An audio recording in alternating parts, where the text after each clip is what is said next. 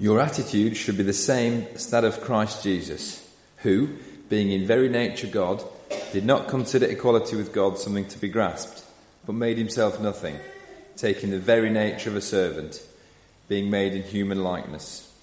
And being found in appearance as a man, he humbled himself and became obedient to death, even death on a cross. Therefore, God exalted him to the highest place and gave him the name that is above every name, that at the name of Jesus every knee should bow, in heaven and on earth and under the earth. Then I saw in the right hand of him who sat on the throne a scroll, with writing on both sides and sealed with seven seals. And I saw a mighty angel proclaiming in a loud voice, who is worthy to break the seals and open the scroll? But no one, in heaven or on earth or under the earth, could open the scroll or even look inside it. I wept and wept because no one was found who was worthy to open the scroll or look inside.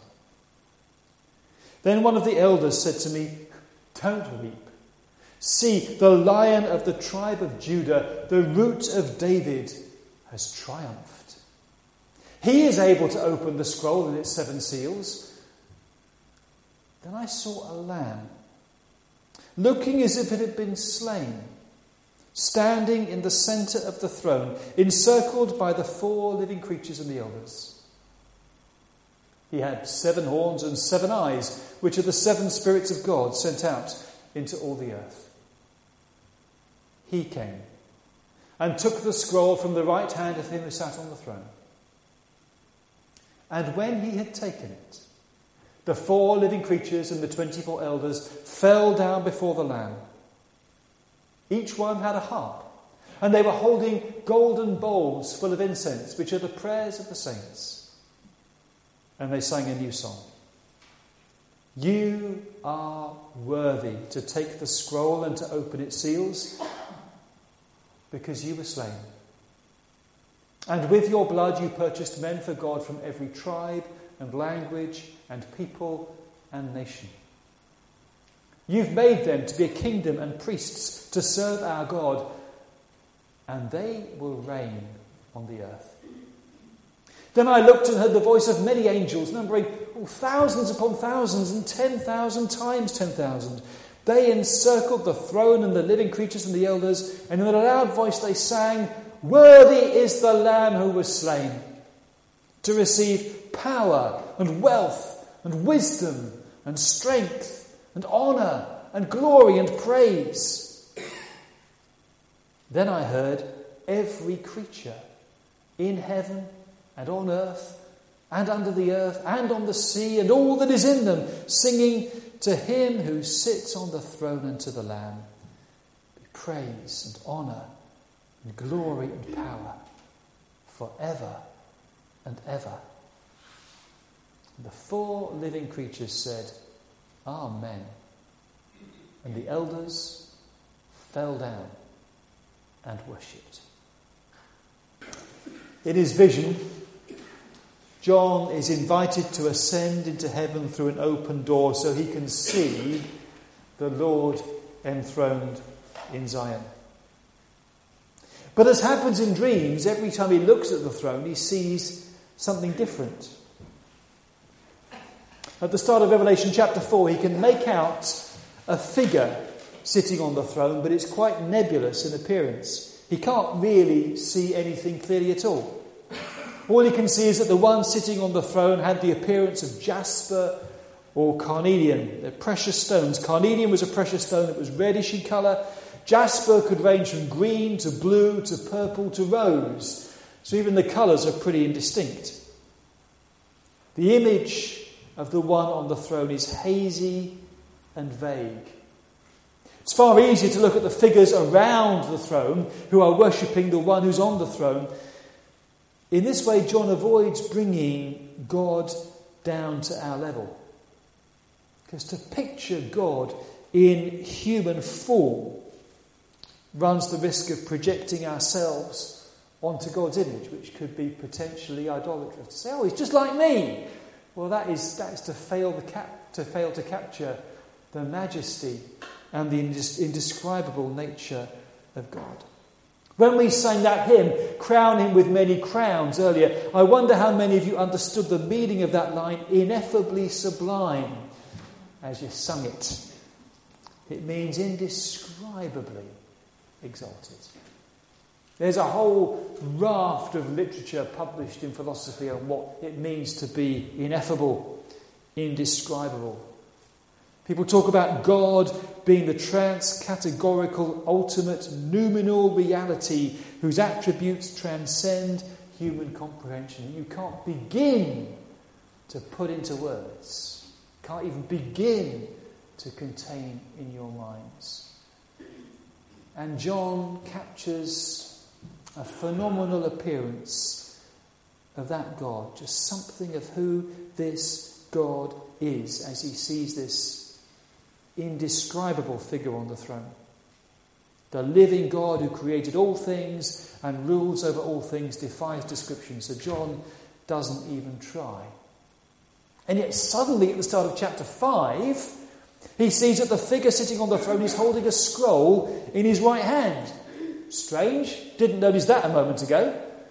There's a sudden moment of clarity, as it were, as if the camera has just kind of zoomed in and refocused. So suddenly you can see that this figure has a right hand, and in that hand there is a scroll. The right hand represents power, strength, authority. If a reigning figure is holding a scroll in his right hand, you can bet it's going to be an important document. Clearly, it is because it has writing not just on the inside but the outside as well. Maybe it contains a massive amount of information. Maybe the writing on the outside summarizes the content of what is written on the inside. But it's sealed with seven seals. And you only go to the trouble of sealing a document that many times if the contents are of the utmost importance. The scroll is actually quite similar in appearance to documents that were used at that time to record the last will and testament of people. And the seals would have been broken when the time came to put that last will and testament into effect. This is the plan of God for the world. This is what God is going to do. This is how God is going to deal with the world in the future. And it's all been recorded beforehand on a scroll that's sealed with seven seals. God is the one who determines the world's future. He's written the script. The script is written on that scroll and it is sealed in God's presence. It can't be tampered or altered or changed. But in John's vision, the problem is there's no one authorized to break the seals, open the scroll, and read its contents. And the scroll, the contents of the scroll can't be put into effect until they're read. There's no one worthy to break the seals and open the scroll. Not in heaven, not on earth, not even under the earth. No matter where you look, there is no one actually who is great enough, powerful enough, good enough to break the seals. And John breaks down in tears because no one can open the scroll. It's like it's the scroll of destiny, and God's purposes can't be fulfilled until the seals on the scroll are broken and the contents are read, because only once the contents are read can they be fulfilled. But then one of the 24 elders tells John, Look, stop crying, because the lion of the tribe of Judah, the root of David, has conquered, has triumphed, is victorious. He's the one to break the seals and open the scroll. And John dries his eyes and looks again, and this time he sees in the centre of the throne, surrounded by the four living creatures, and in the midst of the elders, no victorious rampaging lion, but a little lamb standing there. Again, something he'd never noticed before. And because the lamb is standing up, it must have been alive, and yet for all the world it looked as if it had been slaughtered for sacrifice, or maybe as if it had been mauled by a lion and left for dead. Bizarrely, this lamb also has seven horns and seven eyes. At that point, it's probably best to try and stop visualizing what it looked like. But horns were a symbol of authority and power. And the Lamb has seven of them, so this Lamb has the right degree of authority to be standing there at the centre of God's throne, the right degree of authority to break those seals and open the scroll. And the seven eyes represent the seven spirits of God that are sent out into all the earth. And this functions as a symbol for the omniscience of God. Whatever's happening in the world, you can be sure that God in heaven is fully 100% aware of it. But you find yourself thinking, how did John miss the lamb when he looked before? It all adds to the dreamlike quality of his vision. And at first, you find yourself wondering whether the figure on the throne has been replaced by the Lamb because the Lamb is standing in the centre of the throne. But you look again, and suddenly the figure on the throne is back there, and this time the Lamb is coming to take the scroll from his hand. It's very dreamlike. It's there, and then, then it's, then it's coming in. But if there is a decisive moment in the chapter, it's this point where the Lamb takes the scroll from the right hand of the figure on the throne. That is the crucial moment in this vision. It kind of changes everything. Because if the Lamb has the scroll, then the seals will be broken, and the contents of the scroll will be read and put into practice, and the sovereign purposes of God will be fulfilled. But there doesn't seem to be any rush because the rest of the chapter is spent celebrating the way in which the Lamb is qualified to take the scroll. Four living creatures, the 24 elders, break out into a song addressed to the Lamb, saying, You are worthy to take the scroll and open its seals. In chapter 4, God is worthy because he created everything. In chapter 5, the Lamb is worthy because you were slain, they say. With your blood you purchased men for God from every tribe and language and people and nation. Different nationalities represented here tonight. All of us redeemed by Jesus Christ. Then out of nowhere there are suddenly thousands upon thousands, 10,000 times 10,000 angels surrounding the throne, and the living creatures and the elders, singing, Worthy is the Lamb who was slain to receive power and wealth and wisdom and strength and honour and glory and praise. Then you pan back still further, and it's every creature in heaven and on earth and under the earth and on the sea, everything in all these places singing to Him who sits on the throne and to the Lamb. Close relationship to the one who sits on the throne and to the Lamb. Be praise and glory and power forever and ever. And the camera zeroes back on the throne room again, and the singing stops, and the four living creatures say, Amen. And the elders fall down and worship. So, amidst great ceremony, huge celebration, the scroll is taken, and the seven seals are duly broken by a lamb that has been slain and is now alive. And we'll look at the breaking of those seals next week in the morning. But the lamb that has been slain is a clear picture of Jesus, the Lamb of God who takes away the sin of the world. The slain lamb evokes the Passover lamb one of which was sacrificed in each household every day, every year, as a way of celebrating how God redeemed his people out of the land of Egypt. There was a sense in which, on that occasion, God used the blood of a lamb to purchase, to redeem his people out of slavery, to set them free, so that they would be a kingdom of priests for him, a nation who would rule as his appointed representatives. But in Revelation 5, the scope is far greater. The blood of Jesus has bought for God a people redeemed from every tribe and language and nation and tongue. And it's God's purpose that they, these people whom Christ has redeemed, they will rule the earth. The sheer conceit of that claim is absolutely mind boggling. It is for us today, even more so when John wrote this down. The tiny minority of hard pressed Christian believers, scarcely holding their own against a suspicious and hostile world. These people, these nobodies, these people reign on earth.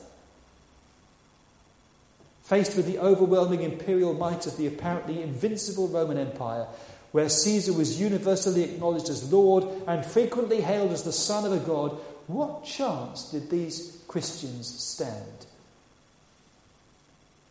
John tells his readers, one day as God's people, you'll be the ones to rule the world. Sounds incredible, doesn't it? Yet 2,000 years down the line, the Roman Empire is studied in ancient history. In the church, well, I hesitate to say that the church is still going strong, but we're still here, which is more than could be said for Caesar. And at a time when it's easy for us to feel vulnerable and marginalized, a bit pathetic and irrelevant, let's not forget that Jesus died to make us a kingdom and priests, to be his representatives in the world, to be representatives of his kingdom. One day we will be in charge. We are people set apart to serve God. And it's His purpose, recorded beforehand in that scroll sealed with seven seals, that one day we will reign on earth. And that still feels a little bit incredible and far, far too daunting just to be able to accept without a degree of hesitation. But John wants us to see ourselves as God sees us. In the eyes of the world, we are nobodies, but in the eyes of God, we are people redeemed through the blood of His Son because we have a destiny that one day we will reign with Christ and through Christ to govern the world. Does that sound incredible to you? I don't blame you if it does. But maybe if it does, it's because we've lost sight of the fact that the God who claims us as his own and who redeemed us by the blood of his Son is not some petty man made deity who went out of fashion 2,000 years ago. The God to whom we belong is the God who created the heavens and the earth, the sea, and everything in them. We need to recapture a vision of the greatness of God and therefore of our significance as people who belong to Him. And Jesus isn't just one religious leader in a plethora of competing world religions, He is the Son of God.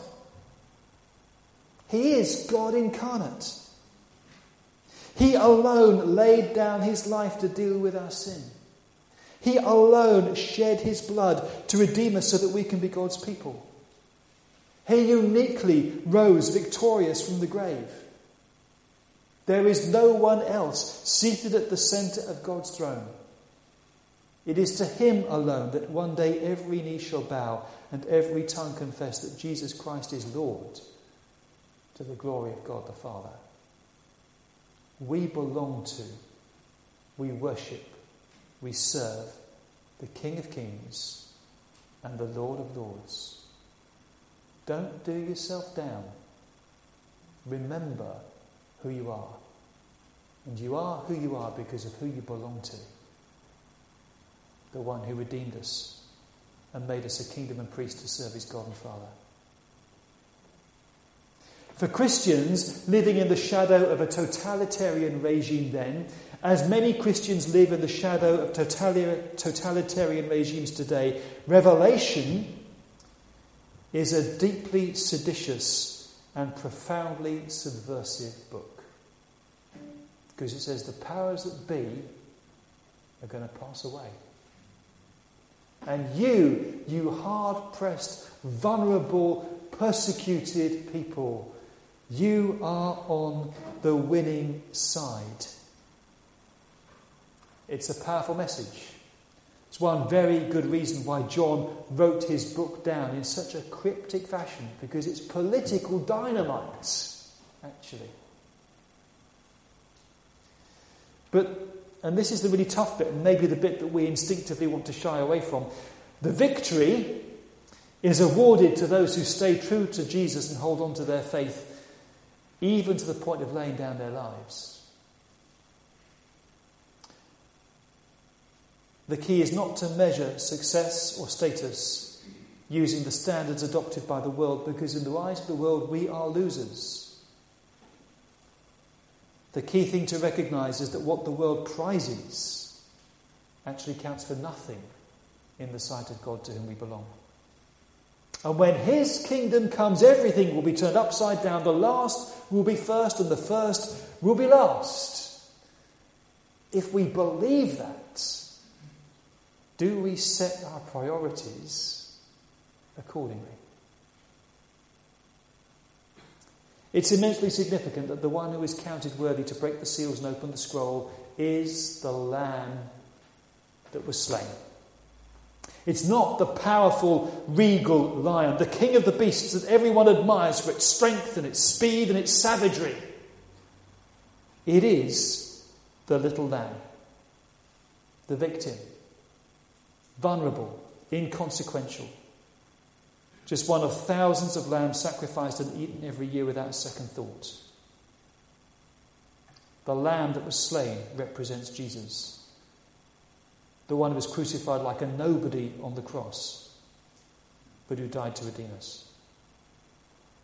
And the way in which the slain lamb becomes the centre of universal worship sums up the way in which Jesus, tortured to death as a common criminal, will one day be acknowledged as Lord of all. It was through his death he won the victory. And the power and the authority of Jesus is fundamentally different to the power and the authority acknowledged and claimed and exercised by the world. The world acclaims the lion, but actually, actually no, it's, it's a slain lamb who's at the centre of the throne. Paul Burbridge has written a, a good parody of the world's priorities entitled A Little Advice, um, which parodies the words of Jesus Seeing the state of the nations, he went up on the mountain, and when he sat down, the world leaders came to him. And he opened his mouth and taught them through the mass media, saying, You've heard that it was said, an eye for an eye, and a tooth for a tooth. But I say to you, why stop there? Resist one who's evil. If anyone strikes you on the right cheek, haven't you got cause enough to smash his face in? And if anyone would sue you and take your coat, get your lawyers onto it immediately and take them to court, for generosity is a sign of weakness. You've heard that it used to be said, You shall love your neighbour and hate your enemy, but I say to you, hate your neighbours also. And be suspicious of their intentions. For what good is trust in this day and age?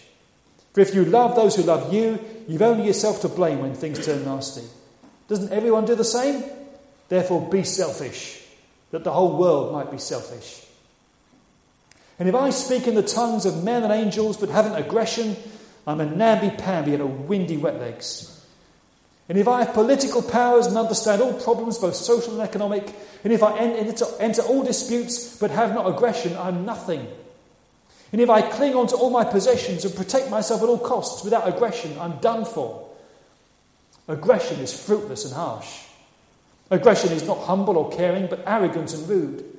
Aggression always insists on its own way, avoiding discussion or compromise. It's proud and strong. It lashes out at once when its interests are threatened and rejoices at another's defeat. Aggression hurts all things, tramples all things, breaks all things, destroys all things. Aggression always ends in tears. So hate, greed, and aggression abide these three, but the greatest of these is aggression the world's agenda, the world's values, the world's power, the lion on the throne, but it isn't. It's the slain lamb that says no to aggression, that's willing to embrace vulnerability. The slain lamb that chooses the way of service, non retaliation, love. Because what counts isn't winning, what counts is the kind of people that we are and the way in which we live our lives. Yes, the lion of the tribe of Judah has triumphed and the seals can be broken, but that triumph was achieved through sacrifice on the cross. And the road to victory led through apparent defeat. And we're called to take up the cross and follow Jesus. Jesus overcomes the might of the power of Rome not by fighting them with a bigger and better army, but by laying down his life on Calvary. The cross spells the end of earthly power games. The values of this world, its power, its success, its status, its prestige, its aggression, these things have no place in the world to come. We win the victory by taking up our cross and following Jesus. And that's a really hard message for us to hear in the West because if following Jesus starts to become costly, we have so much to lose. But then Revelation is an iconoclastic book. It demolishes what the world values in terms of status, success, and power. And according to the extent in which we have embraced the world's values of status, success, and power, we will find it a profoundly disturbing and troubling book because it challenges the values that we live by. At the centre of the throne stood a lamb that had been slain. If we want to reign with Jesus in the world to come, we need to be prepared to count the cost to follow him here and now. In many parts of the world today, Christians are finding that following Jesus is immensely costly, yet they would assert he is worth it. When we sing, Worthy is the Lamb who was slain, there are times when we need to stop and ask ourselves, So, how much is Jesus really worth to me? Spend a moment in quiet.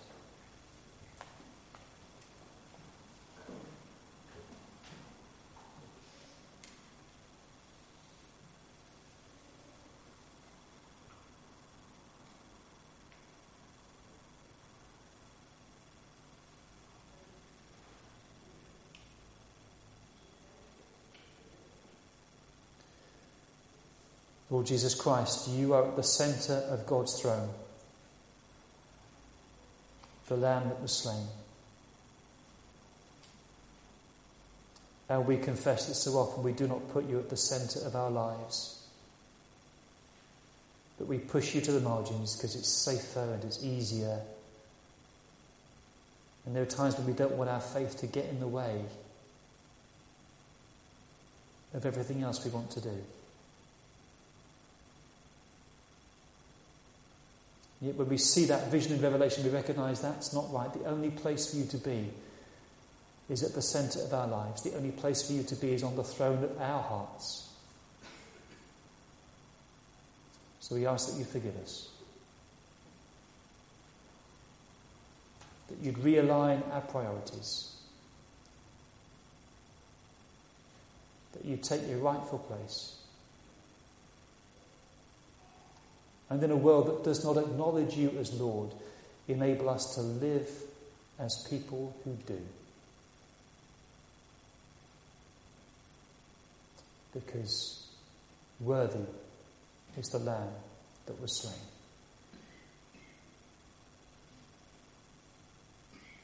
Amen.